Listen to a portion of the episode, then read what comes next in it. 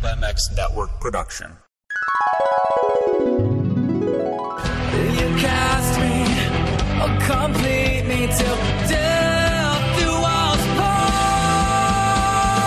First I TNA. What's up, guys? It's Alex Gray, and you're listening to the Pulp MX Wrap Up Show. That's all we need is more fake news, Pulp MX bullshit. It's quality, not quantity. All right, man. Welcome to the Pulp MX Wrap Up Show. This is Dark Side from the Moto X Pod Show.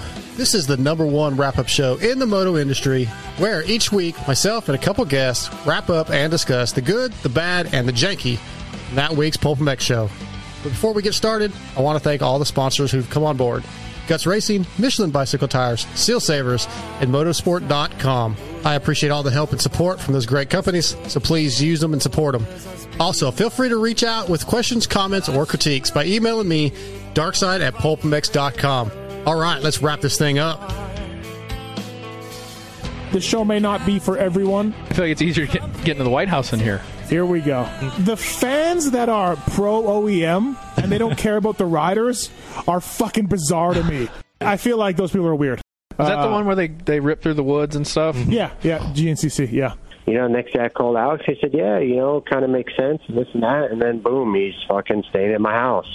Wow. That's a little dude to handle the that big bike. Try not to watch Cade because it scares the shit out of me. So, I love getting on a plane and flying across the country for no reason. fucking cheese dig radio. You're not on hold to an elevator fucking tone. Like, have you ever been on hold for your show? No, I don't think so. It, there's no tone. Yeah. You just hear you. yeah, They like the kids. yes. Nice, I like it. Also, uh, Betts, looking forward to Betts, the Chris Betts halftime. I just want With- let me do a lap or something. So these questions are submitted by a Swiss Swisscore. Are you familiar with him at all? Yeah. What happened to the other guy? Uh, I think he died. Uh, I'm, I mean, definitely not speed. Yeah, yeah. I could the, stand up and wipe my ass with the ball and still throw you out. the, the, the money just raining down on AP to wear helmets. Nerd store called. yeah. yeah, They yeah. want you guys back. Yep. Anyone on hold for baseball questions? No, no, no, no, no, no, not yet. Once again, we're back to wrap up another episode of the Janky Pulp MX Show. So much to talk about this week, including late employees, doubling some audio, music playing during the commercial breaks, a race tech rant that I'm really excited to talk about, and even some motocross stuff. Not as much as you might think, but we're going to get to it. But first, my guests tonight. First up, he was in studio a couple weeks ago from SGB Honda, brought to you by Guts Racing. Cade Clason. What's up, Cade? Ah, boys, I'm happy to be here. Thanks for having me. Of Okay. course, you would bring me by bring me in by a sponsor that I no longer use, but that is the Steve Matthes in you. Well, it's hey man. I mean, do you use Michelin bicycle tires or Seal Savers? No, So okay, I don't have any sponsors that you use apparently. So that's not good. looking for your season. it, Go ahead. it's okay. Andy, Andy's great. I love Andy. Andy's from the best. So I, I can't complain. Next up, he's a listener's favorite co-host, many listeners' favorite co-host from Race Tech, brought to you by Michelin bicycle tires. Checkerz, what up, dude? I'm doing well, and I do use Guts Racing. And if I actually trained off of the dirt bike, I would have Michelin bicycle tires. Yeah, and I, like Cade said, man. I mean, you look, we all love Guts Racing, but you know he's got a team deal right now, and if they don't use Guts, that's that's just the way it goes. That's okay. Not everybody, not everybody uses the best, Cade. If you say so, whatever. You know, I, I uh, you you don't know what I'm doing. Okay, fair enough. fair enough. Obviously, I'm Dark Side from the Moto X Pod Show, and I'm brought to you by Seal Savers tonight. We're here to discuss show 481 with Kellen Brauer and Chris Betts in studio. Aaron Plessinger, Phil Nicoletti, Eric Peronnard, Jay Reynolds from Hoosier Arena Cross, and even Adam Cianciarulo are on the line at some time during the night. Uh, look, guys, Steve called it a few times a shit show Monday night, and at times he was not wrong. Like I said, Tits was late. In my opinion, way too much baseball talk. Uh, a YouTube comment said about the co-host, two guests that have never raced. Great radio, which I do not totally agree with that one at all. But let's go to you first, Checkerz, man. Um, the show as a whole, some issues, but all part of the fun of the show. It always comes together in the end. Yeah, I mean, that was a list of really, really good guests. How can you not have a good show and you have AP on? He's always fantastic to listen to. Um, we got Phil back, and honestly, it's probably one of the better Phil interviews in a while. And then yep. um, the the adding in AC, I I actually really like the show. Um, I I've known Kellen for for a long, long time. Um, back before he even started Start Your Systems, pretty much. Um, I've known Kellen, so uh, I know how much he knows about the sport, how closely he follows it. So I always look forward to, to hearing his opinion. He's very um, concise with his opinions too. There's no waffling JT style on that. um, and Betts is always entertaining. It did take him a while to get warmed up, but once the call count started going up, it got much better for sure. Yeah, uh, Cade. I, first, I like how Checker says opinion. Uh, that's that's probably the proper way to pronounce it instead of lazy opinion, but uh, I like that. But um, yeah, let's talk about the co-host, Cade, because yeah, they did neither one of them race, but like you said, Kellen's super super knowledgeable, and then I like having a guy like Chris in who isn't super knowledgeable, he but he loves the sport. He doesn't know a lot about it. I mean, I don't know. I like having him in every once in a while because I think it's really entertaining. Yeah, I think I've said this before. I think uh, Chris brings an interesting side to things. Like sometimes he was in one time with uh, I can't remember the guy's name. Uh, used to run the Traders team, runs a place there in Vegas now. Super super knowledgeable. Skip Norfolk. Oh yeah, Skip. Yeah, and uh, they were in together, and that show like it was awesome because Skip would bring a super knowledgeable answer to like a very simple question that Chris might have, and it, it was some, something similar to that this time, even though it was an off-season race. So um, having Chris in is always uh, you know, you get a different side of it. Instead of having two experts, you maybe have two experts and a beginner who can maybe dumb things down sometimes for the average listener who may not know exactly what's going on. And yeah. Kellen, yeah, I think Kellen brings awesome questions to the table. Um, he has a super interesting side to it as well. Um, so yeah, I think the co-host uh, did a great job. Um, but I do think the show was started out as a shit show. Um, it definitely got better as it went on. I I was laughing. I think that's two shit show shows in a row. There, well, there's been a lot of shit show aspects in the last since he's moved to the new house. Really, he's had a lot of issues. Um, like the guy, the YouTube comment though, like you could say Weege. I mean, Weege really hasn't ever raced. I, I, mean, I don't think he's ever raced a motocross. He's probably done some GNCC stuff, but I don't think that matters. Checkerz for a co-host in studio. I just don't. I mean, if you love the sport and you can talk about the sport. If you can bench race, you know, fairly coherently, I, I think you can make a good guest. Well, absolutely, and you can't say Kellen hasn't raced. He's raced the dirt bike. He hasn't raced at a high level. Yeah, but he's definitely raced, and he's been around the sport his entire life. Yep. And maybe he didn't have the talent on the bike, but he still knows. He probably knows more about the history. Well, I know he knows more about the history than most riders do because he's sat and studied it. And then being an off-season show where they're going to talk about GPs and stuff like that. Like Kellen not only knows the AMA side, but he knows the GP side. He's pretty knowledgeable even on the amateur side. He's really well rounded. And the one thing that Betts brings to the table is he's not a professional motocrosser, but he's part of other professional mainstream sport, right? And sure. so and deals with high level athletes all the time. And I really enjoy that he puts into perspective just how gnarly motocross is. And I feel like as a hardcore fan and a pulp, pulp listener, a lot of times we take for granted just how gnarly these guys are. Um, and it's really awesome when there's a guy like, say, Cade was on the show. He has so much respect for him. And in baseball, Cade would be making millions of dollars and awesome. And Betts is like, dude, we don't respect that moto. It's so stupid when, you know, he's out there and and being gnarly. So I always um, enjoy that aspect of Betts beyond the entertainment part. I, I, agree, and like I think on a past show, he talked about injuries and how gnarly you, the you know guys like Cade are they go race with these injuries. And like in baseball, there's not a chance that would happen. So he definitely has a lot of respect for the sport. So it's cool. Uh, the baseball side, right? This is Steve's show. He's always said, I can do what I want. Uh, if he wants to talk about hockey, he's going to talk about hockey. Monday night, Cade, a lot, a lot, a lot of baseball talk. I'm not a huge baseball fan. Wasn't really it, the, the last hour. I could have skipped personally, except for the race tech rant, which I had to go find thanks to a Twitter listener or Twitter uh, account. But too much baseball, in my opinion. What do you think?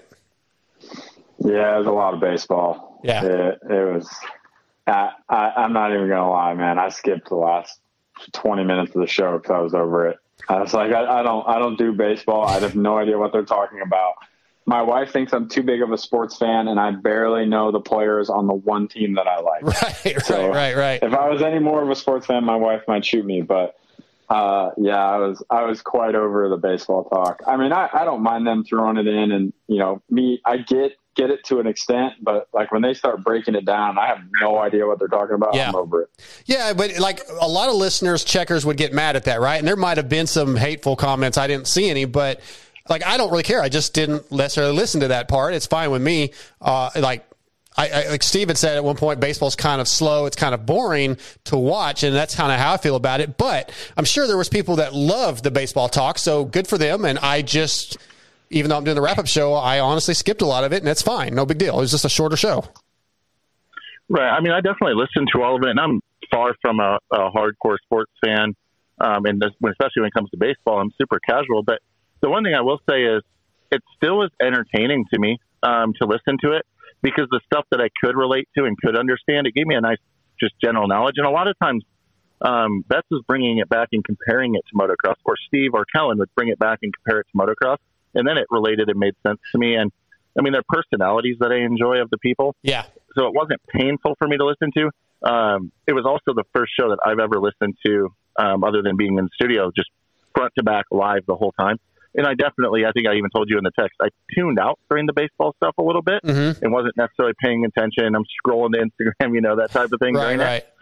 Um, but I still was listening to it, and it wasn't like, oh my gosh, this is terrible radio. I want to turn it off. There was still enough nuggets there of of entertainment just because of the personalities that that I was good with it. And it's an off season show. Like you do this after A one, I probably am a little over it. A it. little aggravated. But yeah. Yeah. I'm not a mountain bike fan. When Steve does his mountain bike shows and stuff, I don't care. I like to hear about it because I still want to know. Steve is a person that I is he's a character that I I want to hear about what's going on in his life. Almost, you know, it's entertaining to me. Um, so I don't mind it. It definitely doesn't upset me or or anything like that. And the fact of the matter is, it's free radio, and if you don't like it, turn it off. A hundred percent, man. Perfect. I love the way you said it. Um, okay, let's get into the meat of the show. Betts is in. Dylan, uh, they, they talked about Dylan, super fan for Eli. They were trying to get him on. Guy couldn't make it because of work. Uh, they wanted to ask him about his thoughts on Eli moving to Yamaha, and it led into this. Do we know Dylan's feelings on Eli going blue? Like, do we? Has anybody? Can you cold call him? Do you? Is there a chance that Dylan? Because I feel like in one of Dylan's many rants, he mentioned that he was a Kawasaki guy, right? Like, I feel. I feel like there's a lot of people that are like bummed Eli is gone because they were like Kawasaki guys plus Eli. It was just like the match made in heaven. the fans that are pro OEM and they don't care about the riders are fucking bizarre to me. That's kind of like any other sport, though. I guess like it's different it? because it's regional, but you know, like you're a fan of a team, not necessarily a player in other sports. Okay, but that's a team and not a manufacturer I of a get car. it, but like so Or- or- in F1 though, people are fans of like you're a Ferrari yeah, fan yeah, yeah. or something I, like that. I still find that bizarre. I find that bizarre. They're Like, Europeans. like, it's different. like I'm a Honda guy, and I, d- damn, you know, the, that guy left Honda. Like, who cares? Go fo- go follow him on the new team. Blue Crew. Yeah, I mean, well, we know Blue Crew's best. But I just loved those riders, and if they switch teams to another brand, no problem. I now I still like the rider. I hope he does well on his new brand. Bradshaw left Yamaha. Doesn't mean like, oh fuck that. Like I'm a Yamaha guy. Like fuck it. Like I, I find those people bizarre. You weren't like pumped though when I don't know someone went to Honda that you were a fan of or something, and it's like, oh, finally this is like a match made in heaven because it's going to be the Hondas and this Uh, guy. yeah, I mean, sure. If I thought it's you know, I think that's what I'm saying though is that people that are maybe Eli fans or maybe Kawi fans thought that that match was just so good, like it, it just Wow. mixed both of their true loves together. Essentially, I, I feel like those people are weird. Yeah, that shit's still wild to me. I think that's part of what makes you know team sports so compelling is because you get really behind a team and you want them you know to go all the way for your, what your fandom supports. No one wears a Justin Shanty collared shirt. Like, like right, no right. one, no one's cheering for Oscar when Yeah, Adam. yeah. like, You could be the Yeah. first one. Yeah, I well, could. those. I could. Hey, listen, the I the, could. the Drive to Survive thing for the F1. I mean, Toto and and the Red Horner and those guys, they have fads. Yeah, All right, Cade, you said a little bit ago that you know you're a, a big sports fan, right? And your wife gets uh, thinks you're too much of a sports fan already. But I, I never really thought about it in this aspect where, like, okay, in team sports, typically, you know, I'm a Niners fan, right? So I care about my Niners, and if my if a guy leaves. Well, I don't care about that guy anymore, but it, it's definitely very different in our sport. It's it's kind of interesting. I hadn't thought about it. Yeah, I I kind of have both perspectives on it because I'm from Ohio, right? I'm from the same town that LeBron grew up in. Like we grew up 18 miles apart. Like obviously he's older than me, but um, like I, I drove by his house multiple times. Like I know where he's exactly where he's from. So I've always been a LeBron fan, no matter what team he's played for. Um, but then in the same aspect, I'm I like football, but I really only like the Cleveland Browns. You know, I, I only pay attention to them if a player leaves. I don't really care. Um, so I can kind of get both sides of it and understand the fact that yeah, there might be people out there that maybe like Star Yamaha, but don't really care who's on the team. They're going to cheer for the Star Yamaha guys. Where there's also guys out there who love Dylan Ferrandis and are only going to cheer for him and they're going to follow him wherever he goes. So I totally see both sides of it, um, in my opinion.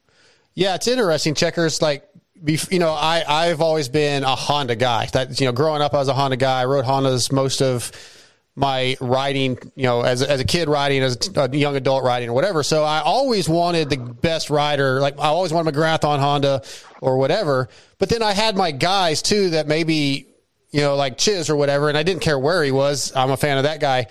But like Steve said, those people are, he, he thinks those people are weird or whatever. It's, I don't know, man. I don't know where I fall. I don't think anybody's weird, but it's, it, our sport is just different than a lot of other sports. I think the way people are maybe it's because the teams are smaller and there's only one or two guys on a team. But what do you what are your thoughts on what they had to say? Well, I think that um, I think Steve's super out of touch with the, the casual fan. To be honest with you, um, the guy that, that owns a Honda is going to cheer on the on the Honda guys if he's not hardcore into the sport, studying every rider in detail. Yeah, you know our our sport has a really short career span for most guys. With I mean, there's the exceptions of a Reed or a Brayton that stay around forever how do you go to a supercross and have fun if you don't have someone to cheer for? And you, a lot of that casual supercross fan that you don't necessarily even get in an outdoor national, they don't know all the names of the riders. You know, you sit in the stands and if it wasn't Jeremy McGrath back in the day, they didn't know who the hell was racing. Sure. So how do you have that fan? Well, they cheer for the OEM that they have, or you know, they used to have a little a Yamaha Pita or mini bike in the garage, so they like Yamaha because of that, or or whatnot. And I think a lot of it's how you come into the sport. If you come into the sport as a a fan because you met a guy one day at the grocery store and or he's from your hometown, then of course you're always going to follow that guy, and maybe you start develop like personalities that he hangs out with. Yeah. You say, okay, I'm fans of those guys. But if you're just a rider and show up to a supercross race because you like dirt bike racing, you're probably going to be more of on the brand side. And I mean, I can tell you, growing up, my dad and he still is to this day. He follows the sport. He reads Racer X every day and and all that side of things but he's a Honda guy. If you're riding for a Honda team, he likes you. If you're not on a Honda, he doesn't like you. He doesn't want you to win the title, okay. no matter who it is. If you Yeah. leave teams, that's just the way that he is. So um, I'm not that way because I've gotten to know some of the personalities or the people that are working with them, and you know I, I put more of that side of things together. So I'm not that way, but I can totally see how you are, especially as a more casual fan. And I mean, any sport is better when you have someone to cheer for, someone to root Oh, for. yeah. Otherwise, you're just Yeah. bored watching it. So on a team sports side, I'm not hardcore enough to know players that well. Um, so I'm a, I'm a team guy always, and I always stay with that team. Um, if I got more in depth, I would definitely start to be more of a fan of certain players and, and whatnot. I'm sure. So I think that um, just Steve is really, really close to the sport, and that's why he's overlooking the possibility of thinking those guys are weird or that it's crazy because he knows all these guys personally and and knows too much. Yeah, that really does change how you look at at the sport because you know I've only been involved with the sport for well I don't know four and a half years where as a, as quote unquote media or whatever, and it has changed how I watch. I mean, a tenfold. You know, guys like Cade, right, or, or A Ray or whatever. Like I probably wouldn't have paid any attention to before getting into pulp and starting to do this stuff and starting to meet the guys and and and thinking how you know the, just getting to know the personalities. It definitely has changed a lot about how I pay attention to the sport. So I think you're partially right there, Checkerz. Cade, do you think there's any fans, just casual fans or whatever, that are like they only care about the team? I'm a Honda guy, and like they don't have any favorite riders. Do you think that person exists in our sport? I would say there's probably a few out there, you know, just diehard Yamaha guys that Yeah. have, you know, been on Yamaha since they started riding and then now they're 50 years old and all they've ever ridden is Yamaha. So they're going to cheer on Star Yamaha till the day they die. yes, I'm sure that person is out there. Do I think there's many of them at every event? No. Right. Well, I think based off a little bit of texting I did with Dylan, uh, he, he's an Eli guy. I don't think he, he may have said Kawasaki. He was a Kawasaki guy in the past, but Eli is where his that's where his passion is. He's an Eli guy, and it doesn't matter if he went to Beta. He's he's an Eli guy. So that, I think that answers that as best I can. I don't know if when Dylan will be able to call in and back that up, but I'm sure we're all disappointed we didn't hear from Dylan Monday night. Um, I want Oh, to talk a little bit, yeah. I like Dylan. I like Dylan. He's a good dude. So uh, I want to talk about Jay Reynolds and Hoosier Arena Cross. I've known Jay for about four years now. The series, he's been, it used to be Nitro Arena Cross. It's been growing. He's been working really hard to get this thing into something that's actually, you know, uh, I mean, uh, strong, a, a series that's really growing and getting stronger. They have the new FS1, FS2 TV package.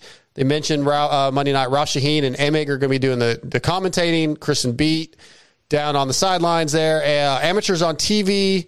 There's some team interest. Let's listen to what he had to say, and we'll talk about this. I think it's real important. So on the FS1 broadcast, FS1 and FS2 broadcast, we wanted to feature some amateur racing on FS1 and FS2, which would be a first. Oh yeah, it's So, nice. what, so, so does that sound like a good idea? Do you think that there's I like it. interest? Yeah, absolutely. A- Anything amateurs right now is a big deal, and and people want to show up. You know what I mean? So yeah, absolutely. What is what is the crowd always like whenever they're seeing pro and amateur together in arena cross or even supercross? They like the kids. Yes. So we're going to take this, the main event of the 65 Open class and feature it in every single broadcast. Nice. I like it. Those kids will be featured on there. I like it. It's awesome. That's that's really cool. Really really good to hear. Um, Uh, all right, checker. So the reason I pulled that audio, I feel like should be fairly obvious. Just go ahead and tell me what you think about it. Um,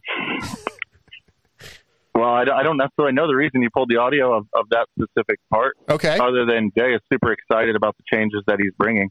Um, well, and trying to get Steve to be excited about it as well. I mean, I, I get got that opinion, and Yeah. um, When but it- I'm When has Steve ever cared about kids or amateurs? Ever. but or, he thinks it's a good idea. or though. even arena cross for the most part. Other than when he did the live show, he definitely cared about that. It was dang entertaining. But he said, "Yeah, sounds like a good idea. That's a great idea." I just thought that was kind of funny. One of my buddies texted me, and he's like, "Oh," because he also knows Jay, and he says, "I thought it was really funny that Steve was being a dick to Jay, and Jay didn't realize it." And I was like, mm. "I had to go back and re-listen." I was like, I, "I don't think he was being a dick at all." But I thought it was really funny, Cade, that I know that for a fact that Jay has no idea that Steve generally does not care about amateurs. I didn't even think about it, honestly. The Okay. because I think we all know that, but I didn't even think like I obviously didn't think Steve was being a dick either. I, I thought he actually thought it was a good idea. Um, and I do think it's a good idea. I don't, you know, personally, I think they should maybe do the 60s one weekend and the super minis the next weekend. You know, I, I don't really think anyone's going to follow the FS1 broadcast of Arena Cross to watch the 60s every week.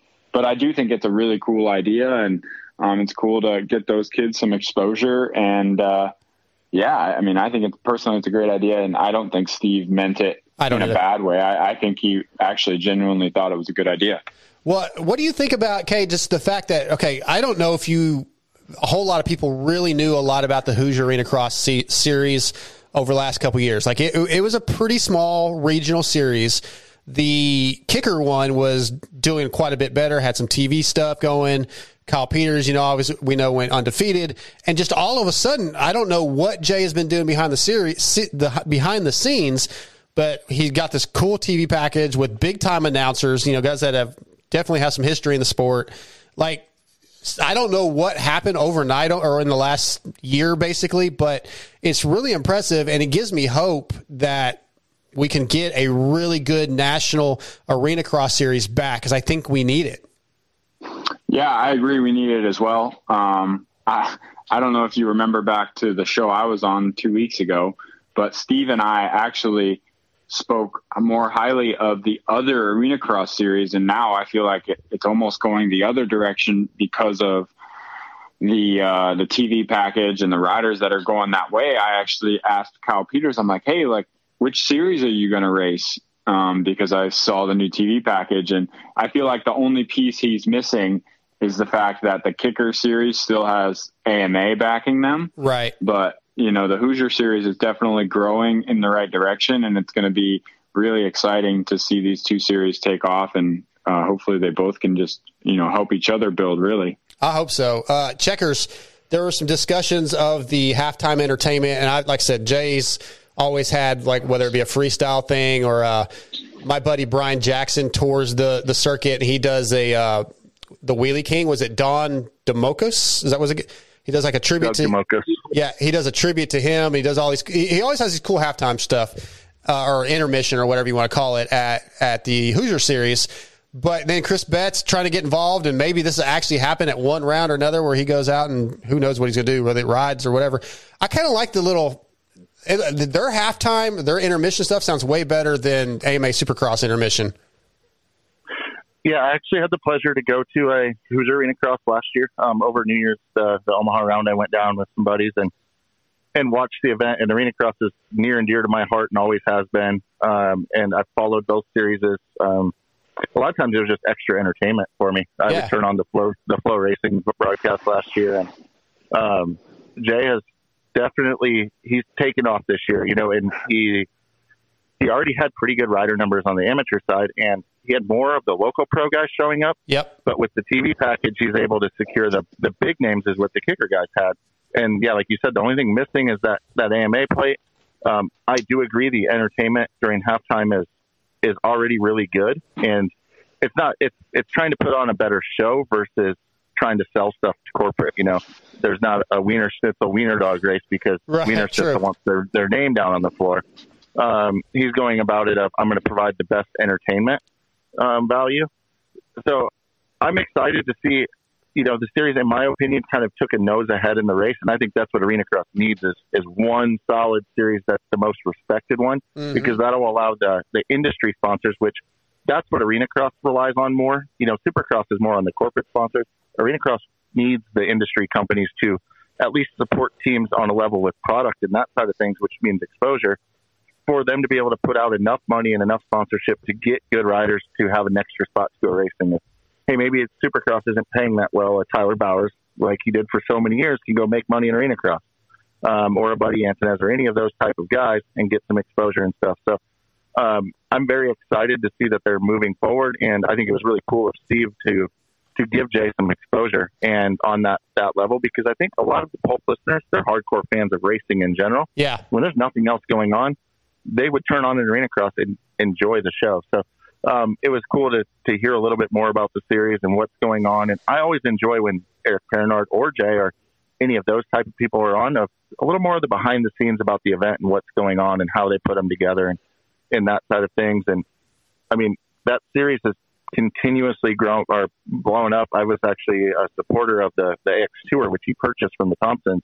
prior to. So I've watched this growth, and I mean, it's been it's been growing year after year after year, and I think it's nothing but hard work going on on, on Jay's side. So um, I think agree. making it on the pulp was is actually a really big deal. Um, yeah, yeah. I've I've been telling people. I've been kind of telling that. Like I said, he comes on my show pretty much every year before it kicks off, and throughout we'll do one or two. And I've always I, I feel like I've even told Steve before he should have Jay on him. Maybe I haven't, but yeah, I, I texted Jay.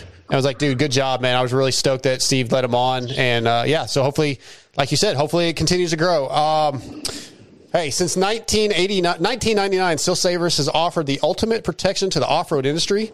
Seal Savers is the original fork seal protection, starting with the original Seal Savers to prevent dirt, dust, and mud from getting into your fork seals. Seal Savers has since revolutionized fork seal protection with their zip-on Seal Savers, making installation a breeze. Check out their full line of moto products as well as intuitive products for your side-by-side. Seal Savers is the original and the ultimate when it comes to protection. Enter the code PULP25 to save 25% at sealsavers.com. Uh, Checkerz, you just mentioned Eric Peronnard. Do you know Eric or Cade? Do you know Eric at all? Either one of you? I've talked with him uh, a few times. Yes. How about you, checkers? Yeah, I haven't had the pleasure to um, to ever meet Eric, um, but he's been around the, the industry obviously forever. And yep, like Steve always says, everybody says good things, and he's so well respected. And he's the guy when the privateer guys are asking me, "Well, what am I going to do to get in these off-season races?" It's well, find a way to get in with Eric and talk to him because you're not going to go racing out of this country without talking to him. Right, like. right. Yeah, I, I really like him as a guest. Uh, I'd like to have him in studio again.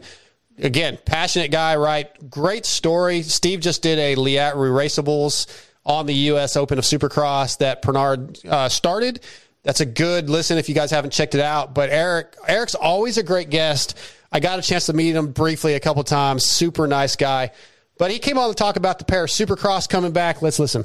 Lately, we had uh, the opportunity to postpone the Paris Supercross, but uh, fortunately, it's happening, and we're all very excited about it. This is cool. I, I listen. You moved the race back. You guys moved the race back to uh, Thanksgiving weekend. It's one night only. But as Kellen and I were talking, JT and Betts here, the lineup is really cool. Chad Reed, Cole Seely, a couple of retired guys that are you know still super fast. Antonio Cairoli, Romain Febvre, a couple of top GP riders, and then of course JB and Troll Train, who are Supercross specialists. Uh, I love this lineup. This is really cool. Different. It's an old school lineup. We we have a, a lot of uh, older talents, but you know, I mean, uh, in Supercross, old doesn't mean slow, as we've seen in many, many, many years. You know, so uh, super exciting to have lined up all those great guys. Uh, it was uh, it was not easy, and but you know, uh, it's like uh, if it's not easy, it's not fun for what people are saying. And obviously, motocross is not easy, and we love it. We had definitely a couple new layers of uh, difficulties, but uh, that said, you know, super pumped about uh, the great guys and uh, obviously uh, we're going to try to bring you in as well steve to to be able to report the excitement to your fans That's the best part of this whole thing. a, a trip to Paris.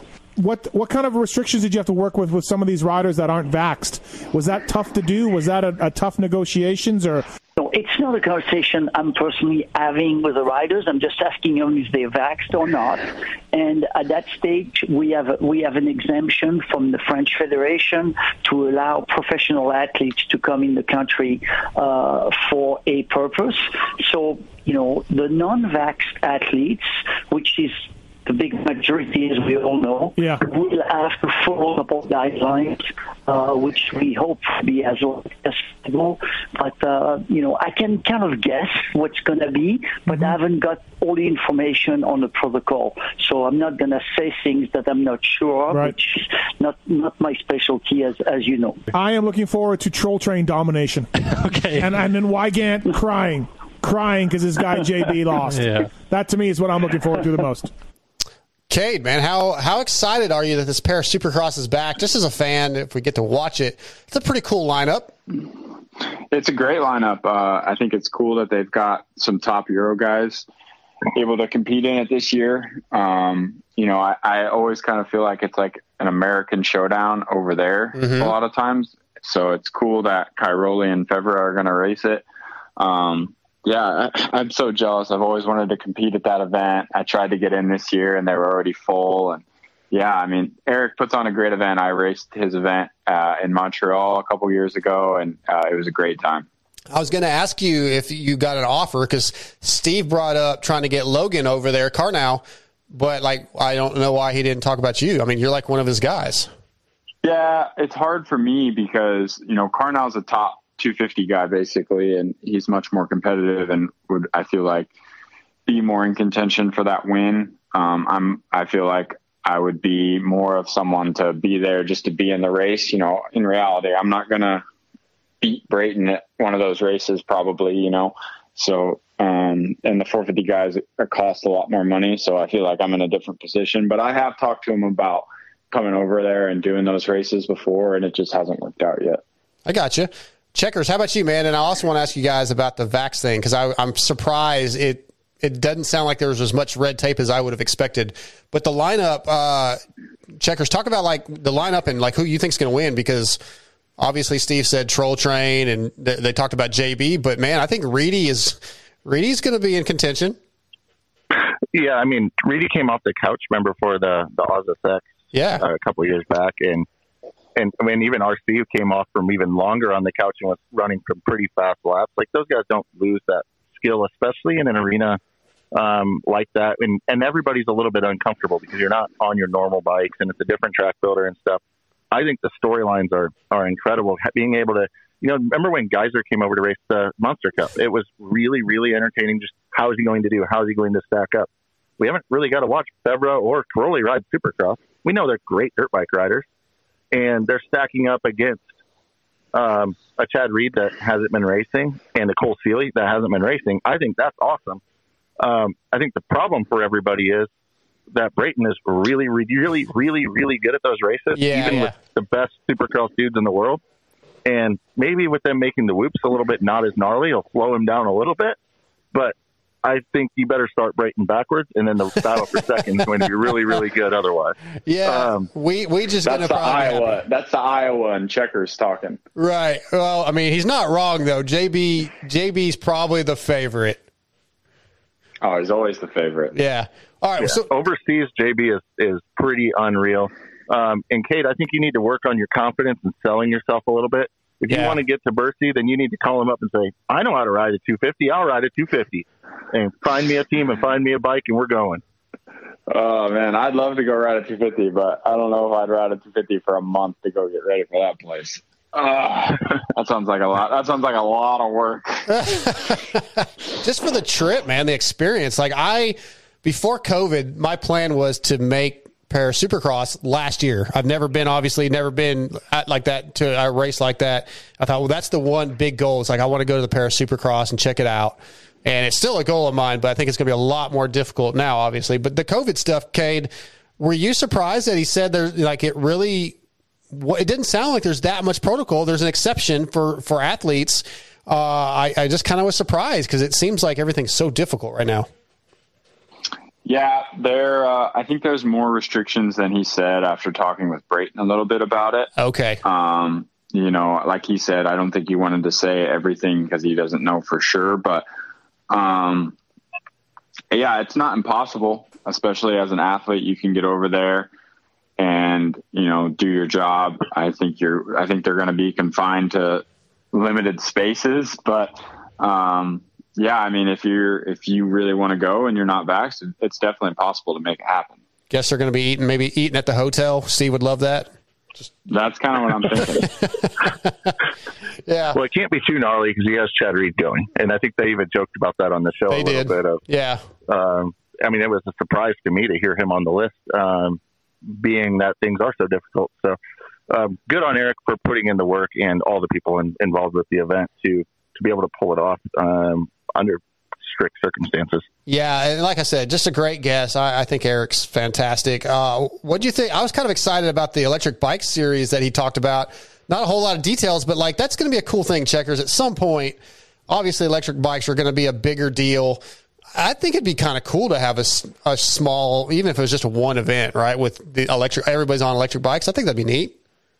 I mean, it's coming regardless. The OEMs are working on it, so they're they want a place to showcase their bikes. Um, if you look at at the um, like open wheel car racing, there's a series for it already. You know, it's coming. So, um, of course, he's going to be on the on the forefront and, and pioneering it. And I mean, Eric, I think talked about either in that interview or maybe it was during something else I listened to recently that that he's on that forefront, anyways. Uh, Yeah. You know, that's technology that he's always been interested in. I remember all the way back to I think it was actually even a U.S. Open they had the zero electric bikes that were almost like trials bikes, and they were racing those. Or no, mini moto, I think it was. They Oh. raced. So I mean, he has been pushing that for for quite a while. I think I remember like Jimmy Lewis, the dirt biker, dirt rider, test rider, racing them, and Yeah. and something way back when. So yeah, he, Eric has always been on the electric bike front.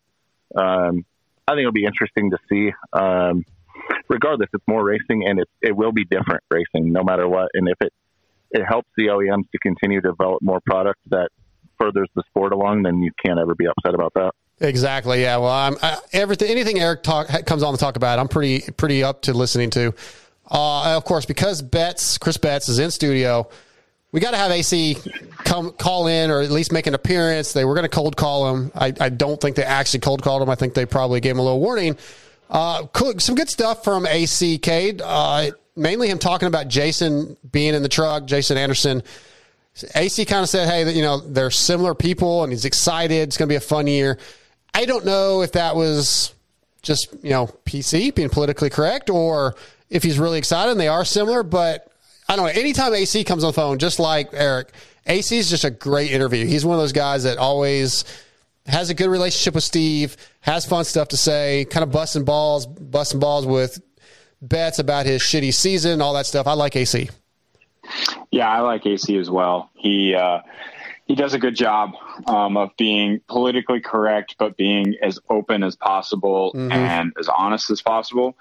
I uh, yeah, I wasn't totally sold on the him and Anderson being buds kind of thing. But, Me either. Yeah. You know, maybe you know they have similar interests, but they're also very different dudes. So you know, maybe they are able to connect on a you know acquaintance level over you know different things when they're in the truck but you know like steve said a million times when those guys are at the races and they're in their trucks they hardly see each other they got motorhomes they got their own little posse like Yeah. they're hanging out with their people in their space and you know ac is just another person in the crowd really to him It's not near as yeah. Those teams hanging out at those trucks is not near as fun as hanging out a little bit farther back in the pits where you are. Those, Team SGB. Those teams, yeah, the SGB or like in the past at HEP, uh, when like A Ray and Chiz were on the team and Seven Deuce Deuce, like that's where the fun's at. If you want to go socialize and just laugh, that's that's where you got to go a little farther back in the pits. SGB, enjoy the ride. Enjoy the ride. uh, Checkerz, how about Steve, you know, trying to incorporate AC to, you know, maybe maybe help me out with Jason a little bit and Adam's like, "Oh, we'll see how it goes. Come by the truck." Like that that you know, come Supercross, Steve's got to go to the Kawasaki truck to hang out with AC. I mean, AC's his guy. And then there's that tension with him and Jason. That's going to be interesting come A1. Yeah, from what I've gathered though, like the tension isn't really that much tension at the truck because I mean, he talked about being at the Husky truck before. Yeah. and with Zacho and stuff over there. And they kind of started to talk about it on the show. Of maybe the tensions.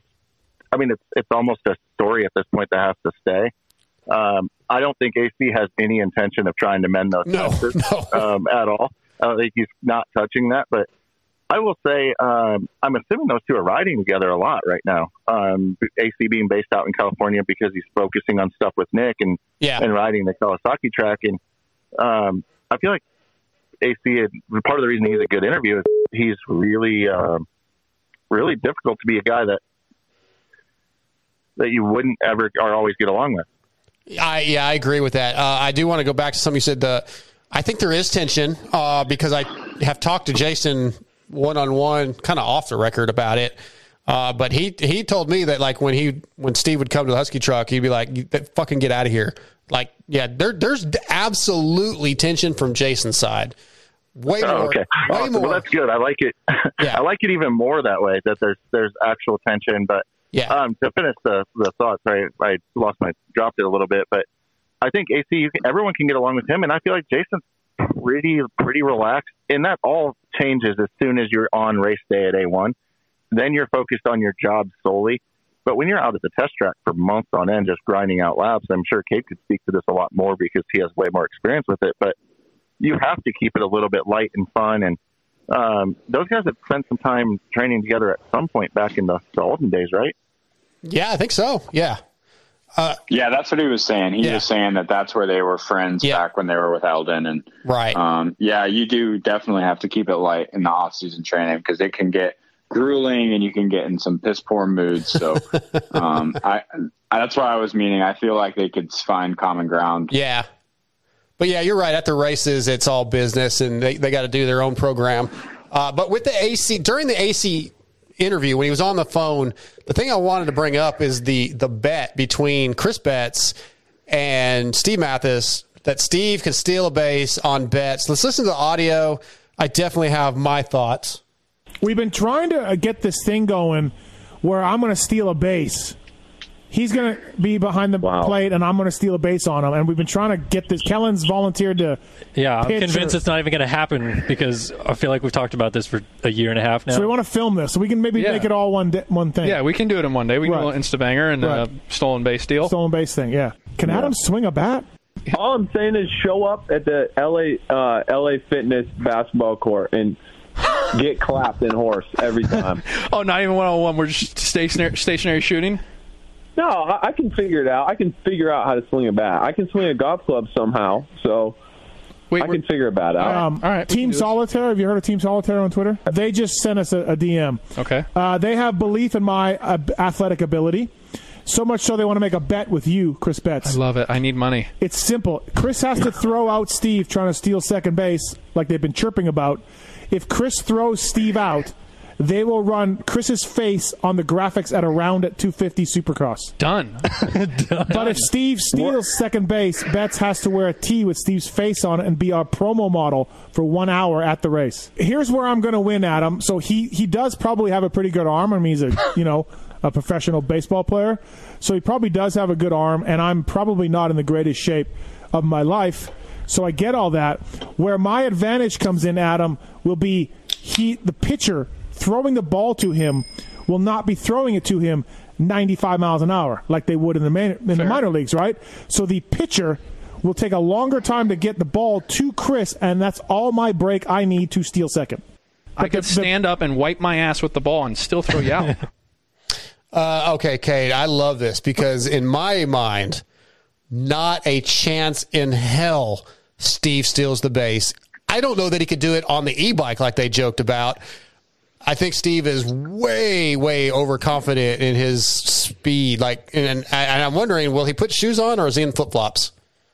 Yeah, right. He'll probably end up in flip flops, but yeah, he's at the lunch. I mean, come on, the guy is okay. He's saying that Kellen's going to throw the ball thirty percent or like thirty miles an hour. The you know the pro betcher throws it at ninety, so that's what a third of the speed. So he's a thirty three percent slower. The pitcher is. The, and you don't think Steve's 33% slower than a freaking major league baseball runner? Probably more. Like, yeah, way more. So, Yeah, yeah. yeah. No, for sure. Betts is going to win it, and it's going to be interesting to see his face on the side of a motorcycle at one of the supercrosses. Yeah, I definitely want to talk about the team solitaire uh, off offer. But before we do, Checkerz, your thoughts on this whole thing. No matter how it goes, even if it doesn't happen, it's enter, It's so fucking entertaining just to talk about and joke about and listen to everybody. But if it does happen, again, no matter how it goes, as long as we see video of it, it's fantastic pulp content. It's just good. I love this. I love it. I wish it was a little bit, a little bit more of a ooh, can he do it or not? Because I'm with Cade. I don't think Steve has a chance in hell. Right. And I think Team Solitaire just got the best deal on the planet because I don't. I mean, unless is he leading off halfway there because he doesn't think Kellen pitching is going to throw to first and tag him out? Like, right. where where do we draw the line there? Like, how much of a leadoff are we getting? Because if he's leading off like a major league player would have to be leading off first to get to second, there is no way. I mean, the fact is, is you still have a professional athlete behind home plate, and Steve's not going to get close enough to. And even if he did, he, he doesn't have a great slide in the second. I'm sure to, to evade getting tagged. I mean, I'd like to see him try like Uh, head first slide he- in the second. Can we see Steve Pete Rose in it going head, head first? Yep. uh, yeah, I I, don't. do- I don't see it. Uh, and again, going back like Team Solitaire, love my guys. Chris over there at Team Solitaire. I think Chris does the uh, social media stuff. That he's the team manager. But um, I think I love the fact that they get involved, and it shows again, guys, the power of Pulp. Right, every almost everybody listens to Pulp Mix. Mechan- all, half the team's mechanics listen. A lot of the riders listen. We've got teams listening. It just shows how far this show go, has spread throughout the series. Uh, but I think it's a win-win for Chris Betts too, because you know even if he loses, it's not that big of a deal. I got to wear a T-shirt with Steve's face on it. But if he wins, his pictures, his face is on the you know on probably you know Wageman's bike for the night, and that's cool too. I just I think everything about this is great, Cade. It's going to be fantastic. I I I, I threw Steve. I threw a text to Steve like I want to be the guy on second because I'm. I feel like I could probably catch Bet's throw. I mean, I know it's going to be a burner, but I want I want to be involved badly. Yeah, I, I guess there's a lot of pieces to the puzzle. Yeah. Um, you know, how far can Steve Steve lead off? You know, they know like Betts knows that he's going to steal, so that's going to make his reaction time even faster. you know, at least when he's in a real game, you know, he's got to be like, oh wait, that guy's going while the pitch is coming at him, so he's got to, re- you know, his reaction's obviously slower. Yeah. I think there's a lot going against Steve, but yeah, who's going to catch it? um, you know, if Kellen's throwing it, uh, yeah, it'll be an interesting uh, little video. I can't wait for this thing. Yeah, I, I, I know I won't be able to be involved, but I want to be.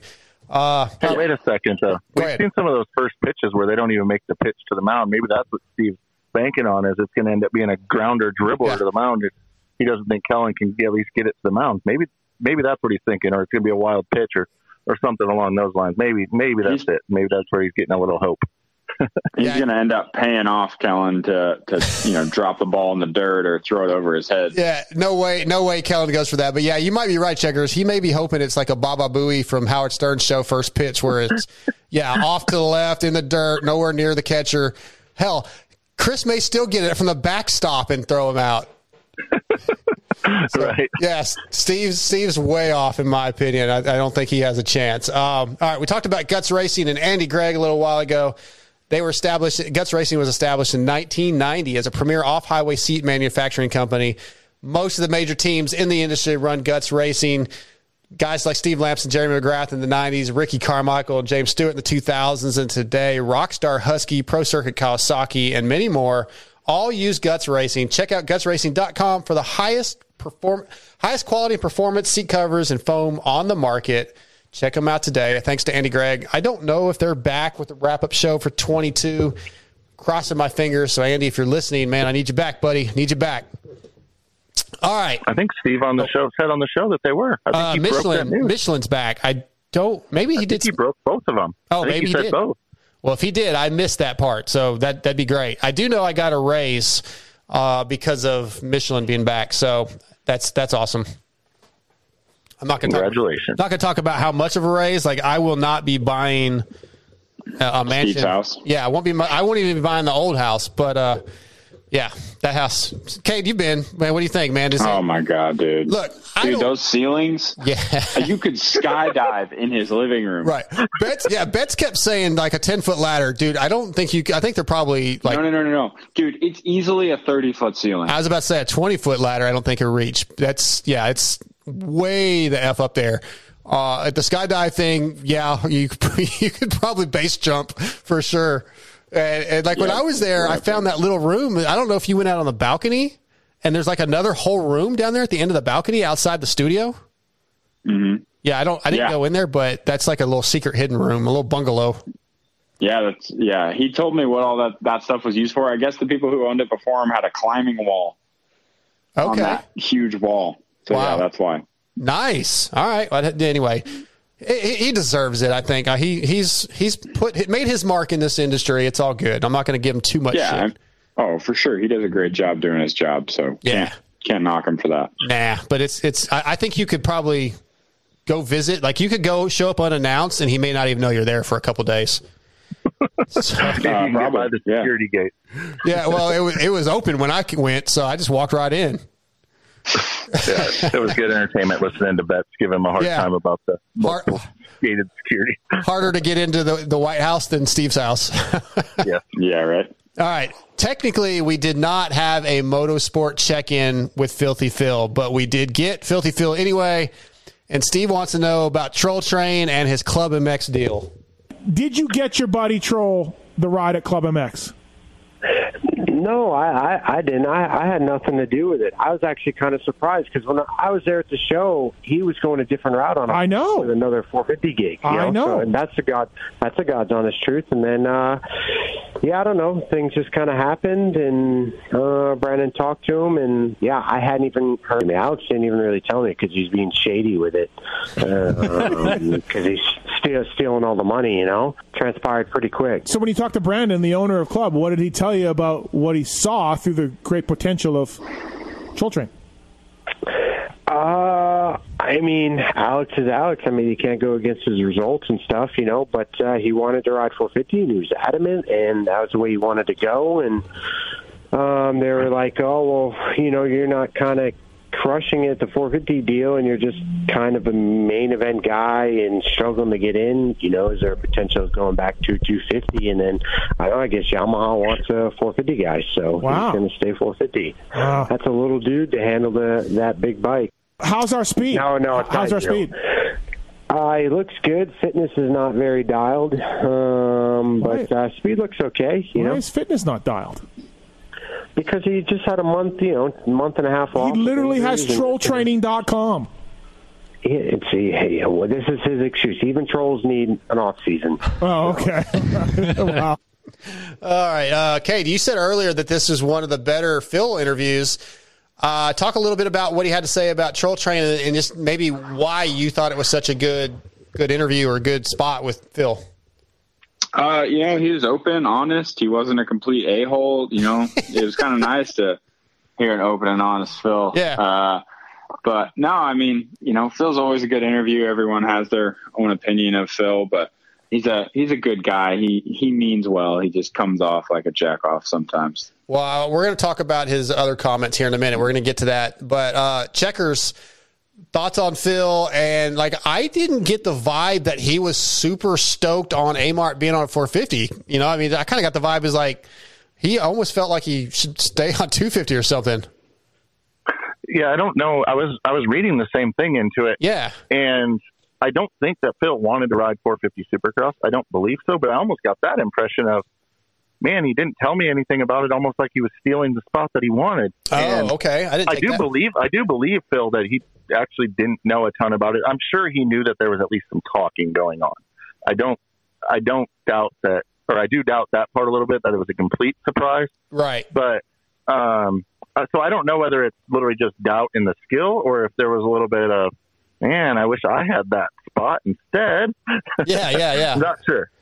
Uh, maybe, maybe so. I don't know. I didn't read that part of it. I just kind of felt like he, I don't know, like he didn't think Troll needed to be on a 450. You know, the the little small guy to handle a big bike, and just there were some things that I thought were odd, a little bit odd. But Phil is an odd guy, as you said, Cade. But um, okay, so I do want to get to his comments about you. So let's listen to a little audio of just some random stuff he had to say. All I heard from Weege's visit to club was that everybody was off the track until Brayton got off the track, and then everybody jumped on the track. They didn't want to be compared to Justin. he can't. We just Yeah. fucking ridiculous. Well, I mean, honestly, it's almost kind of true because JB makes them all look slow. So I don't know. JB pisses me off too when he goes out and rides. So I don't know. He just that, that shit just comes fucking easy to him. JB pisses me off too when he goes out and rides. And why aren't know? you? Why aren't you riding Supercross yet? Or what was your delay? Uh, what do you mean? What was my delay? What you didn't jump on right away and ride Soupy? I heard. I I didn't I didn't haven't even ridden the dirt bike yet. So when when is this happening? When is this? What's going on? Um, well, Steve, I I mean ACLs take a little while. It hasn't even been three months.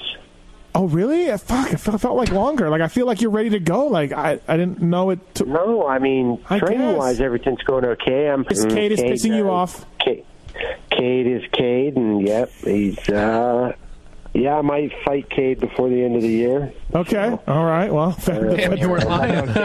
Cade's suspension Uh, soft. I hear. Uh, I don't know. Honestly, I try not to watch Cade because it scares the shit out of me. So I don't know why you just don't come out one time and come check it out. We got a solid crew. Yeah, I love getting on a plane and flying across the country for no reason. Go ahead, Cade. I want to get your response. to which part? Uh, there's a lot. The part about you, dude. Come on. No, no, he he's just worried. You know, it scares shit out of him because I'm going faster and he's going to be. Oh, that's his okay. biggest- that's his biggest fear. You Oh. know, no, I, he came out one day. He was there for like five minutes, and we were working this pretty gnarly rhythm section. And I was the only guy trying to skim the dragon's back. And the first time I tried to skim it, I got a little randy, like not even bad. And I come back and he starts chirping me, and I'm like, okay. And I go do it perfect the next five times. And he's just Phil's just Phil. Yeah. You know, he's gotta he's gotta be jab jab. You know, himself. But and the the freaking Weege comment about JB, he was doing a moto and we were working sections. So we got down there and JB was doing a moto. So then we did our sections. And then when we took a break, he did another short moto and then we did more sections. And Weege just happened to be there for the inter- the exchange. Normally, we're on the track at the same time. Thank you, Weege.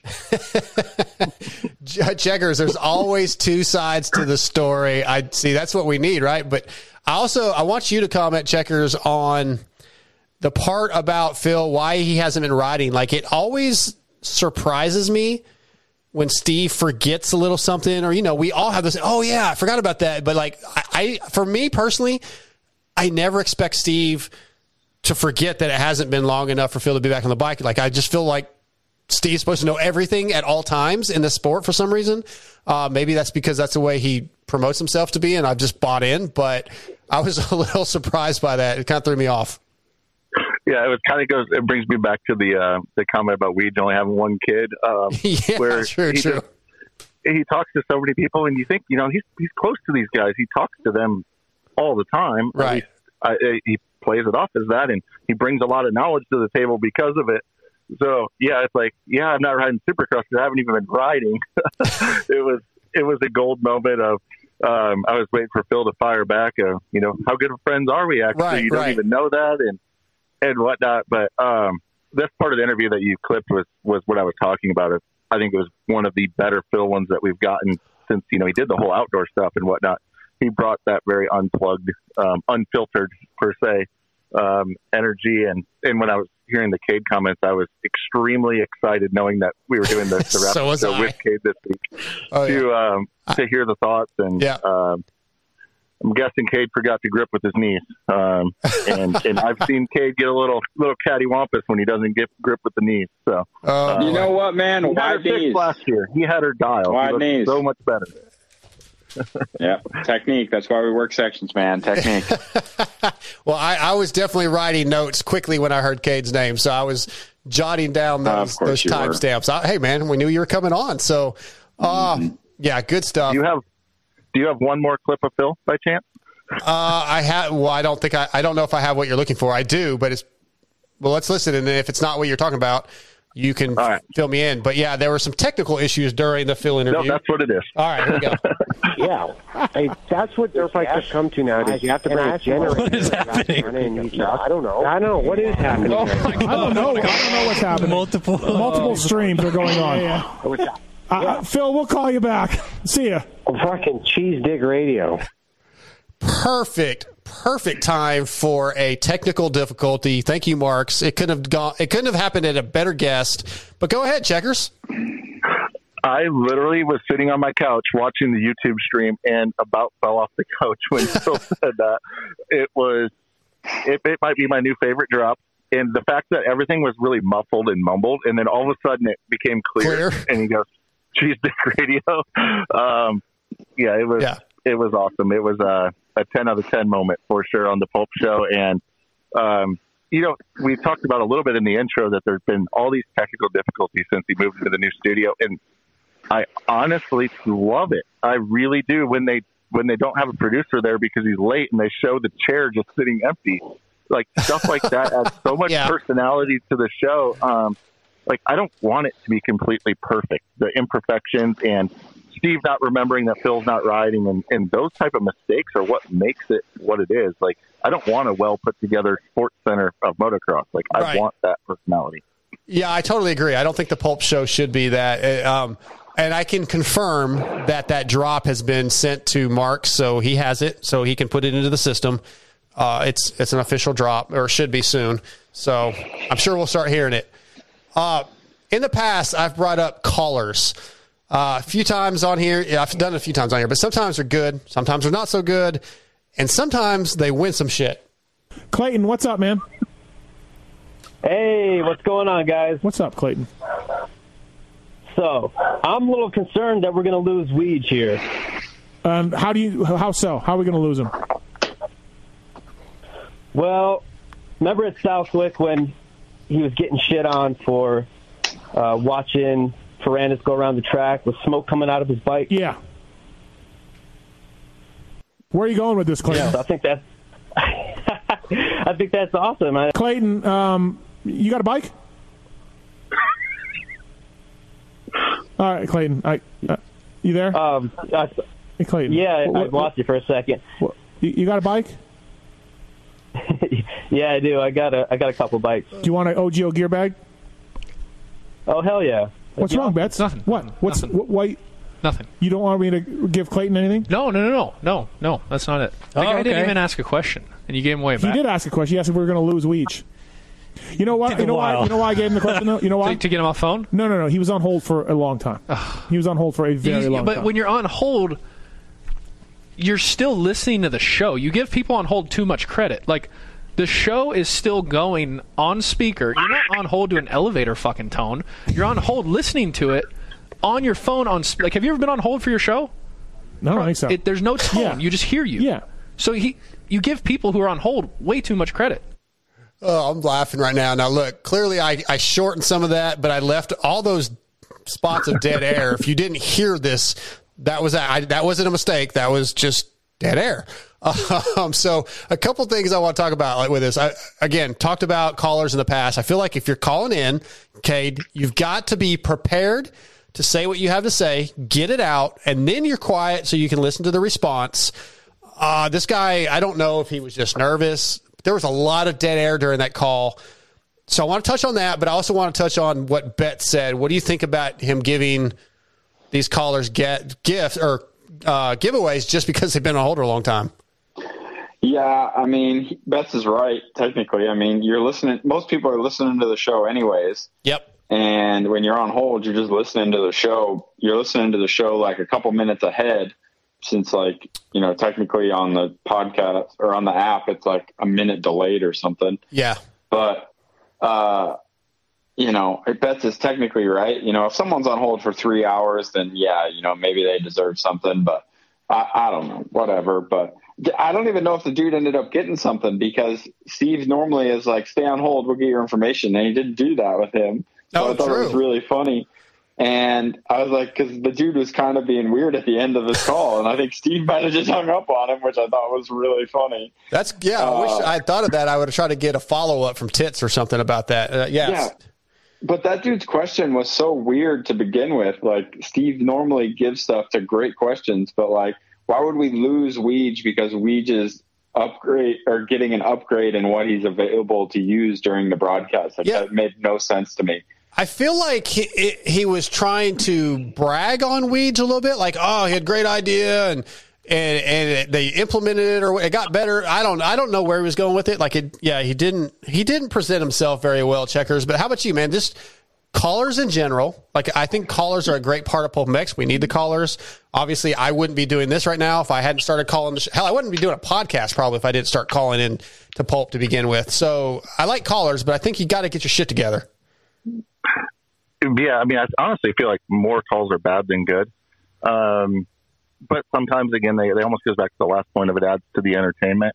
This one, I was particularly excited that I was watching on YouTube because Betts was throwing his hands up in the air. Yeah. Like, dude, say something, talk. He was so frustrated. Um, and that's the real reason why he was saying he didn't a- ask the question why, or yeah, well, he didn't ask the question why he wins something. That dude call sucked. yeah, yeah. definitely see it. Um, I, I mean, calls have to be part of the show. They're we're talking about it. You know what? It was a terrible call. We're talking about it, and I think that's any show with callers is yes, you get the gold ones or you get the gringos and that side of things that are really really cool to I miss Gringo. uh, add add to the show um, in in a positive way. But then and then you get like a Dylan, you know, even for instance. But the negative ones they also add to the show, and I also was throwing my hands in the air like, dude, just hang up on this guy. And I wish Steve would do that more. Yeah. I wish he would just say, "Yep, you're out, you're done." Yeah, Um, he, he's hung up on people before where I thought, oh, he shouldn't have hung up, like the, you know, or whatever. But then sometimes he'll let really bad ones go. Yeah, it's kind of all over the place for sure. Like, I think a lot of it is, um, and just a guess is, I'm sure he has in his notes of, hey, we need to take a caller because I have to give give away a bag. Like that's part of my giveaway. The next caller is going to get the bag, and it happens to be a terrible call versus a good one. um, but I did again was like, are you kidding me? When he said, "Do you have a bike?" Yeah. I was Like, waiting really? for I love that. That's my favorite now. Yeah. Ever since Betts did that that one time, like every caller, like, got a bike? Hey, you got a bike? Yep, You you got a bike? yeah, I was kind of waiting for Betts to throw that out. But Checkerz, you talked about the YouTube, and I meant to bring this up earlier.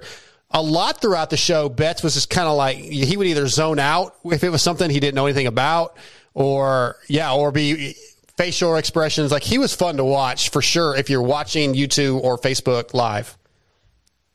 Yeah, for sure. Um, uh, Jenny, my girlfriend, was actually watching with me, and she commented on that. She's like, "He's not even paying attention. He doesn't care." um, I think that it put uh, because of it being off season, they were able to get into the baseball stuff, so it didn't take away from Moto. Mhm. But I actually think Betts was better during the season when he can brag about AC and talk about AC and and really go over the top with that and have more recent content and you know he is a fan that's watching the races on the weekend Yeah. but he's not necessarily a Kellen that is a student of the sport enough to have a lot of good off-season content to add to the moto side of the story. Um, so I wasn't my favorite Betts appearance, partially because of that. I think. Okay, and and he didn't get as many white claws down as normal, so that probably affected it some. But he did once again claim AC going undefeated. Very much so. Time practice qualifying, Yeah. um, heat races, and main events. Uh, it's great. It's great. Uh, all right. Hey, I, I mentioned Michelin a little while ago. Again, uh, Randy Richardson. Thank you. I did, like I said, I did get a raise because of Michelin.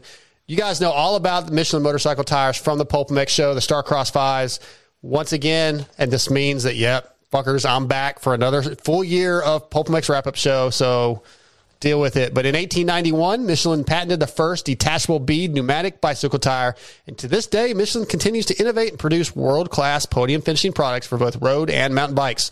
If you'd like to ride the same Michelin bicycle tires as mountain bike legend Cam Zink and the 2019 EWS champion Sam Hill, visit bike.michelin.com for all the details on Michelin's extensive range of bicycle products.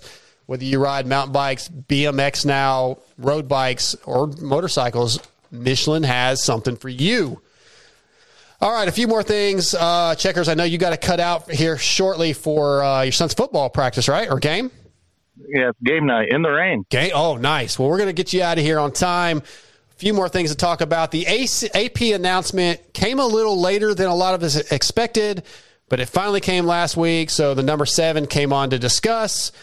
Uh, he said a, a bunch of things. Kay, you know, he's excited to work with Roger and Ian. I think that's probably.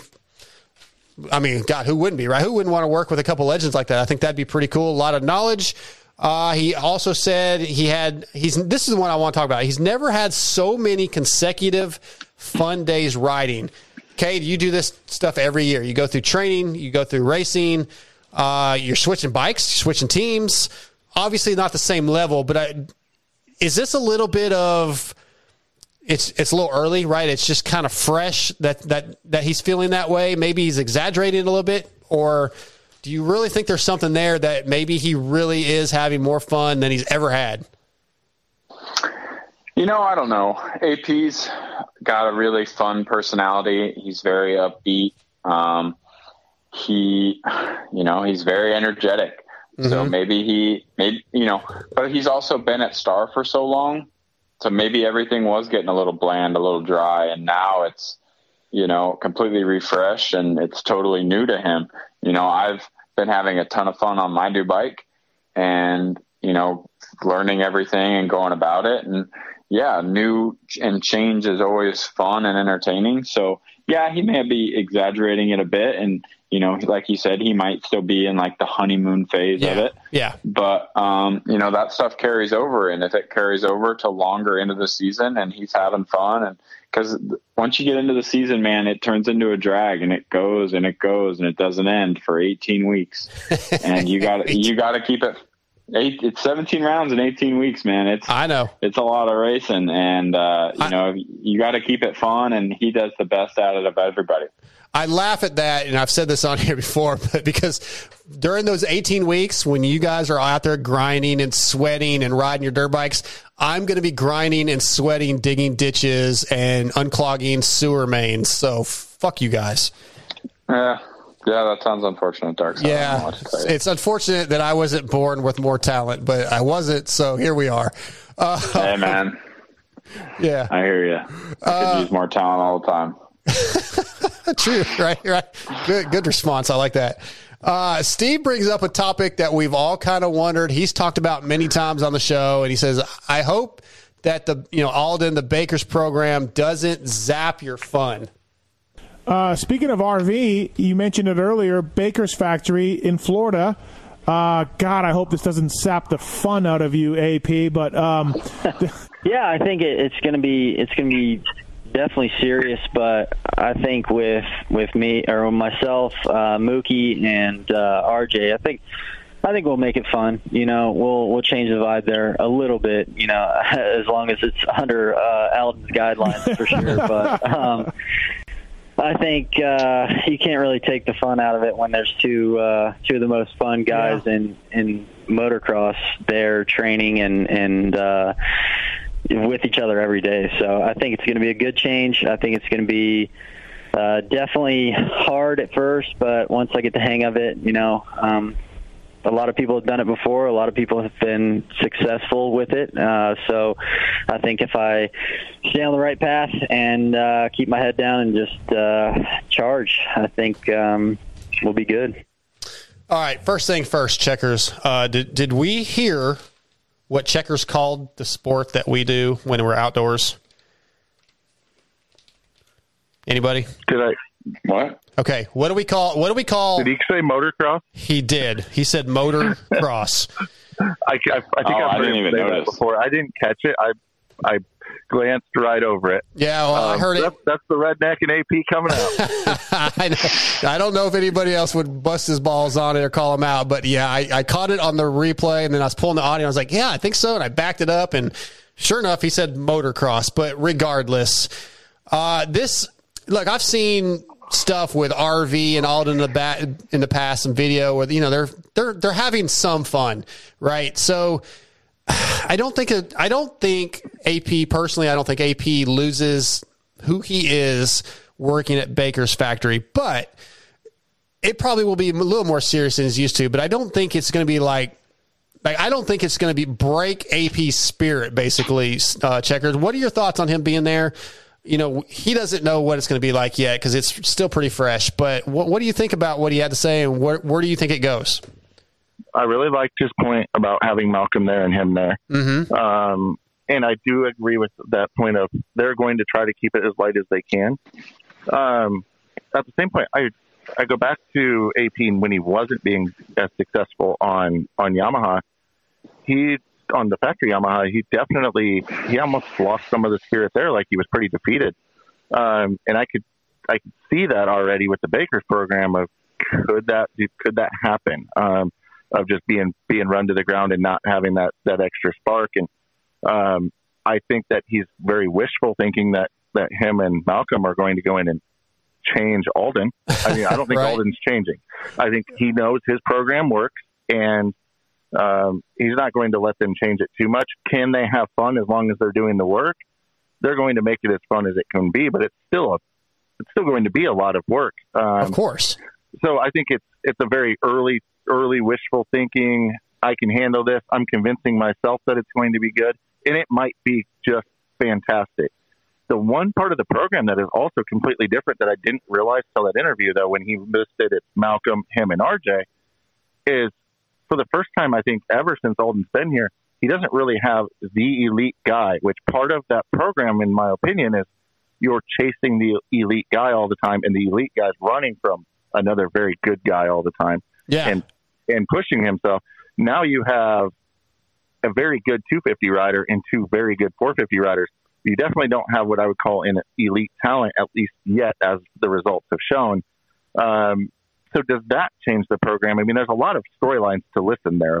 Can Aldon really lift these guys up? And that's one thing that people always have said about Aldon is, well, he's, he's training champions to stay champions, you know, or or something along those lines. Well, this is his his, his opportunity to show, hey, I can I can train one of these guys to become a champion. So Yeah, I mean- um, it, I think it's just too early right now. It's like the honeymoon phase of a relationship. Of course, things are good and positive right now. Yeah, exactly. Cade, uh, I think that's one of the reasons KTM's so, I guess, pretty irritated that Cooper left, obviously. But um, what do you think about AP going to this program? Just your thoughts on. I mean, do- I, I don't think it changes AP much. Like I said, I think Mookie.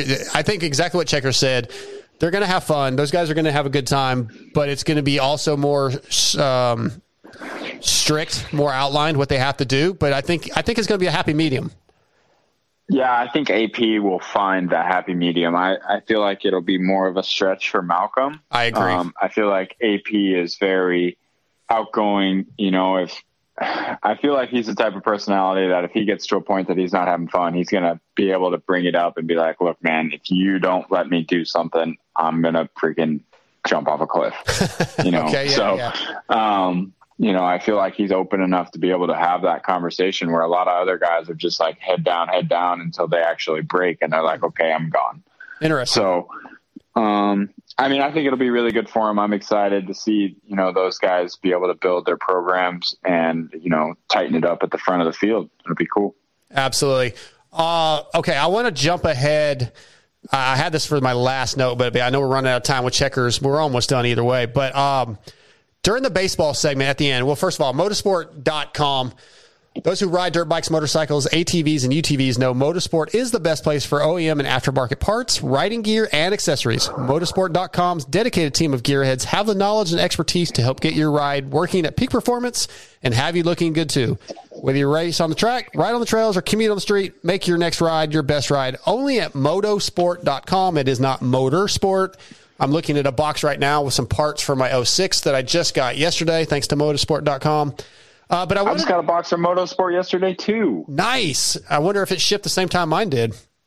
I guess, Um, guess it doesn't I- really matter. I- yeah. is uh, is yours parts for an 06 Honda or is it for a new Honda? Um, amazingly, two of the clutch plates are for a 2005 Honda. Nice. If you needed, if I'd known you needed clutch plates, I could. I have a whole box of clutch plates for my No, fi- just- for my 15, and I don't have the 15 anymore. I just wanted to try something cool. Oh, So okay. I'm trying something cool. I got you. It's it's very secret. Okay. All right. I, will, I can't wait to mm. find out what the secret is later on. I won't tell you what it is. Hey, it's okay. Well, I, actually, let's get to this last part in case we have to let Checkerz go. But I have some questions about the Honda. But go for it. Last hour of the show, pretty much all well, all baseball talk. I like I said, I skipped most of it with the intention of going back. And yesterday evening, I saw a tweet from at rides adv talking about how ironic Steve's race tech rant was. I actually thought he just skipped the race tech rant, so I'm glad this guy tweeted. I went back and checked it out. Let's listen to what he had to say because I have, I definitely want to hear Checker's thoughts. Race Tech rant of the night. These fucking postseason games, dude, they're too fucking long. They're so long.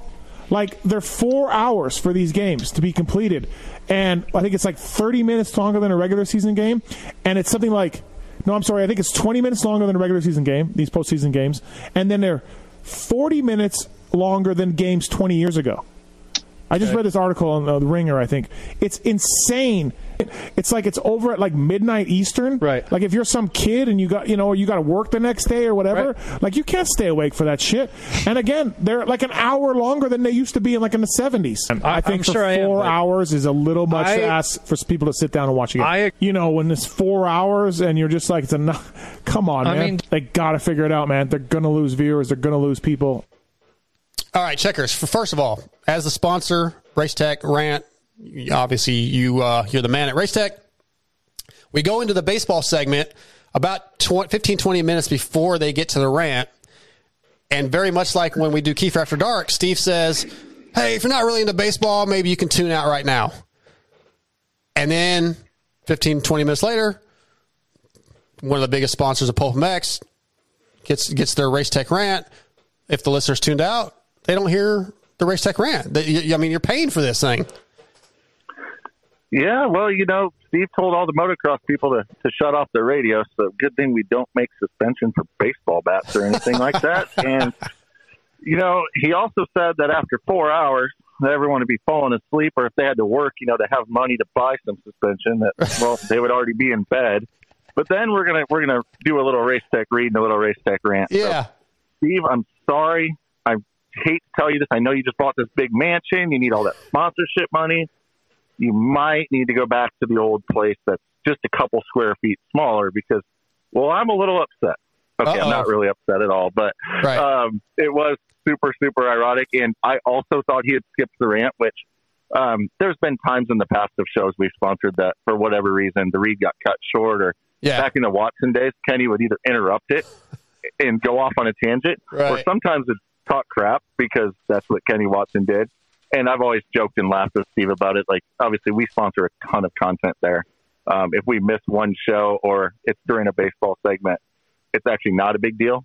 But I mean, if we didn't bust his balls about it, it wouldn't be pulp either, right? Right. So I want to continue to bust his balls a little bit. And Cade, I, I totally understand there is a difference between a podcast that you can listen to anytime and a live sporting event. But as at Rides ADV said, it's a little ironic that Steve said a four hour baseball game is too long at the five hour mark of the Pulp MX show. Yeah, but the Pulp Show's five hours every week. I understand this, Cade, but he said they're too long. Nobody's going to listen that long. Nobody's going to watch. Nobody's going to want to stay up at, you know, when it ends at midnight Eastern. What time is it Eastern when the Pulp Show ends? 1 a.m. Come on, man. You got to, you got to work with me a little bit. We're trying to give Steve some shit here. I don't want to give him shit. The show's a fi- the show's five hours long every time. I feel like every time I'm there, the show gets cut short. Yeah. Like I like I like talking, so I like being there. Sure. And I feel like every time it gets cut short when I'm there, and I don't know if it's because I do a shitty job or what. Could be. But I like it when the show's long. Because so. you're doing a shitty job right now of not giving him shit. I gave I give him enough shit as it is. All right, Cade, I'm really disappointed in you right now. Um, I'll tell you, man. Let's let's go back to Checkerz then. Checkerz. This come on, man. This is like I mean, I already buried him and stole our sponsorship away. What more do you want? Um, I, the problem is, is that I, I don't even, even as much as I want to give him crap about it, I can't agree at all because I like them long as well because when I, I listen to them throughout the week, so I'm not listening at 1 a.m. Like I said, this was the first show I had ever listened to live. Um, so if it's too short, then I run out of content, especially during the off season when he doesn't do a show every week. Um, so I actually run out of pulp content, and then I have to go search around all those other podcasts that we sponsor and support as well, um, and even some that we don't. Um, so, so maybe that's why you. Hmm. I know a couple. Of, so I know a couple podcasts you don't. I'm sorry. Photo X Pod. I know a couple you don't sponsor. I just said that. Sometimes I get to those when I run out of content. Uh, no, just kidding. Listen, so maybe that's why you're pushing for shorter I don't know. I don't. I'm not though. I'm not pushing for it to be shorter. I'm fine with it being five hours. I'm just laughing at the fact that he's going on a rant that this baseball game is going too late in the night. It lasts too long at four hours when his show goes on till midnight central and is five hours plus. I just thought that was. Listen, goddamn it! Oh, it is ironic and funny. Yes, I, I agree that's with the that point. So does that stuff fuck, often- fuck both of you guys. Hey, there's no reason for your hostility. well, Okay. you know, you asked for our opinion, and I gave it to you. and I didn't sir. like it. I didn't like your opinions. Clearly, We're never coming back on the wrap up show, Cade. Nah, you, you guys can come back. It's fine. Uh, okay. All right. We got about six minutes before I got to let Checkerz go. So, tweet at tits. One of the questions was chance we see Chad Reed at A1. Uh, Kellen and Steve said probably not A1, but at least at some point. I want to get your thoughts, Checkerz. Do we see him at A1? Do we see him sometime during the year? I don't think we see him at A1. Um, he's already put the, the teasers out there that he might show up at a race. Yep. I think it comes down to if he finds enough funding to make it somewhat make sense. I mean, he's already willing to go ride and get ready for a race over in France, which is, I mean, that's, he's not going to go in completely unprepared. He Sure. wants to be riding with his kids. He's got, he's obviously completely not over racing, at least somewhat. Um, I think that we, I think we see him at a race or two. I actually don't see him training just for one race. I think we see him at a, a couple in a row type of deal. Okay. Um, with a small program put together, um, unless he gets distracted with something else like car racing. I think at right, this right. point in time, when he's getting ready, especially if it goes well in France, to where you know he's still competitive and feels like, oh yeah, I'll be able to go out there and put it in the main event and and have some fun. I think he's I think he's behind the starting gate, and and we get another dose of Chad. All right. Uh, well, hey, Checkerz, I appreciate you coming on. Appreciate Race Tech being a sponsor of the Pulp MX Show. Um, I appreciate your time. I know you got to go. I want to keep Cade on for just a few more minutes. Uh, but Checkerz, thanks, man. I appreciate your time. Always a good time, and uh, stoked that you're keeping my teammate Cade on. Ride Red all the way, love it. We're glad to have Cade Ride Red Race Tech stuff too. Good deal. Awesome. Thanks, Yes, Checkerz. Uh, have a good night with your with your kids, man. Thank you. All right, see ya. All right, Kay. Just a couple. Well, let me get your thoughts on the Reed thing. Um, what do you? How much do you think we see Chad Reed in twenty two? Um, I think it's more likely towards the end of the season. I don't think he's stupid. I think if he comes out, he wants to do fairly well. Um, he definitely doesn't want to miss the main event. So I, I think with him not riding full time, he'll probably wait a little bit to make sure he doesn't have any more stressful LCQs. Um, but I think it's possible. You know, if he's gonna, you know, try to get ready for this race, he's got that Supercross track up there um, by where he lives. Mhm. Uh, it's definitely possible. Um, I'd say maybe two or three if he does it, um, but definitely probably not more than that. Okay, yeah, I think you're about right. I I would say two. I, I three might be pushing it, but yeah, I kind of like what Checker said. If he doesn't get distracted with something else, because it definitely seems like Chad's always got a lot going on. So who knows? Yeah, I think that's why he's bored is because the Yeah. car thing didn't work out with COVID and everything. Right, So now right. he's just bored. Uh, okay, another question that was asked, and this was I think towards uh, Chris Betts, but who wins their super the first their Supercross first? Adam Cianciarulo, Chase Sexton, or Dylan Ferrandis? Um, give me your thoughts, man. Yeah, I mean, I thought it's a tough they one. all kind of gave the same answer of Adam, and I think the only reason it could be Chase, I think it, I think it's Chase or Adam. Really, I don't think okay. Dylan has in Supercross reached that point yet. You know, Chase had that burst, um, a couple bursts of really good leading laps with things happening near the end of the races that we don't need to talk about. um, but yeah, you know, I, I think it's definitely probably going to be one of those two. And, you know, that's kind of what they agreed on as well is that it's most likely going to be Adam. I mean, we know that Chris is going to say that, but, you know, Yeah. for Steve to say it as well. So you're clearly not on board with my uh, prediction of Dylan Ferrandis winning the championship.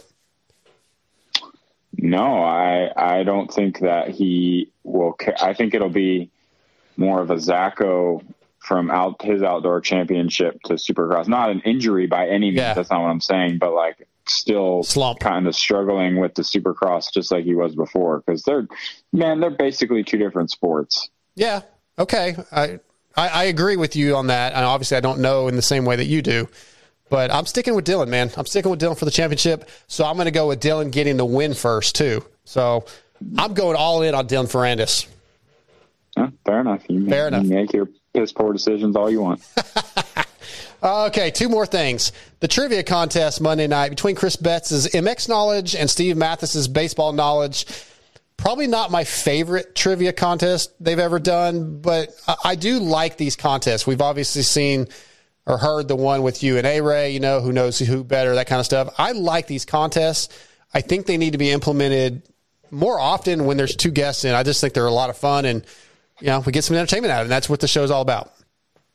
Yeah, I totally agree. Like the one with A Ray, the one with Phil and Alex. Yeah, you know, yeah. they're all really fun. Um, and I think it gives uh, the fans a little bit more inside knowledge about you know the people who they're actually listening to. Mm-hmm. And this is my point when it like when they were asking those questions to Steve about the Blue Jays, I had not even the slightest remote clue to a single answer to any of the things that he was being asked. Same. You know, and it's like the people listening to the show are probably, except maybe some Canadians, but no one knows the answer to those. So it's not as fun. I, I, that's why I felt the same way. I just didn't know any of them. And then the, the, the Betts ones, I was like, oh, I know, you know, like I was more in. So I agree with you. Um, I am impressed with his knowledge. Like Steve just retains knowledge with stuff he's into. He just retains it so well. Yeah, no, he totally does. He he is, you know, that's why he's so good at his job. He I agree. retains that stuff and is able to uh, bring it up far down the road. Yeah. All right. Last thing I want to talk to you about is just riding the Honda, man. Um, how do you feel about the 22 Honda so far? Are you getting comfortable on it? Uh, you know, what are your thoughts?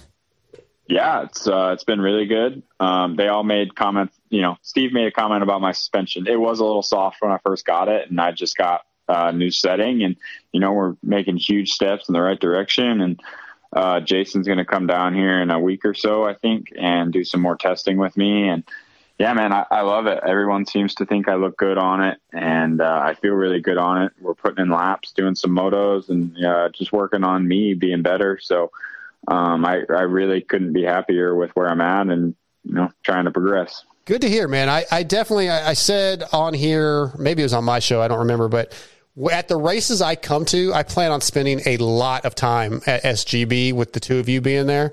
I just enjoy the ride, man. It's a it's a it's a hell of a pit. I think it's going to be a lot of fun. It's it's always good with A Ray, but with you two being in the same truck, uh, it's going to be it's going to be a good time. It's going to be entertaining.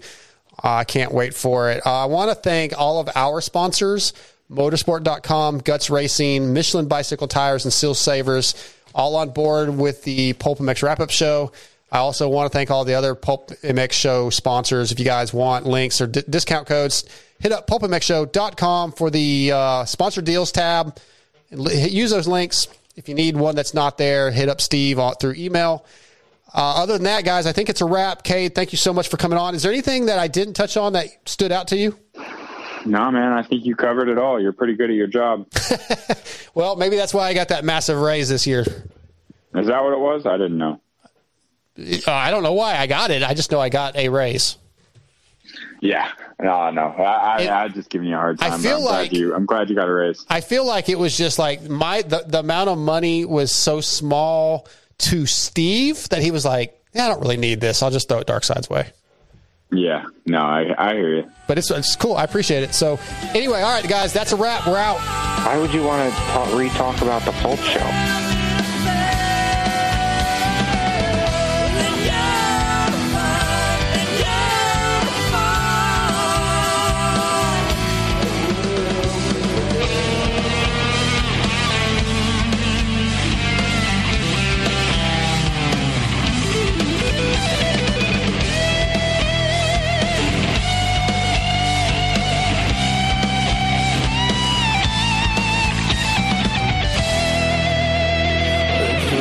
Sim.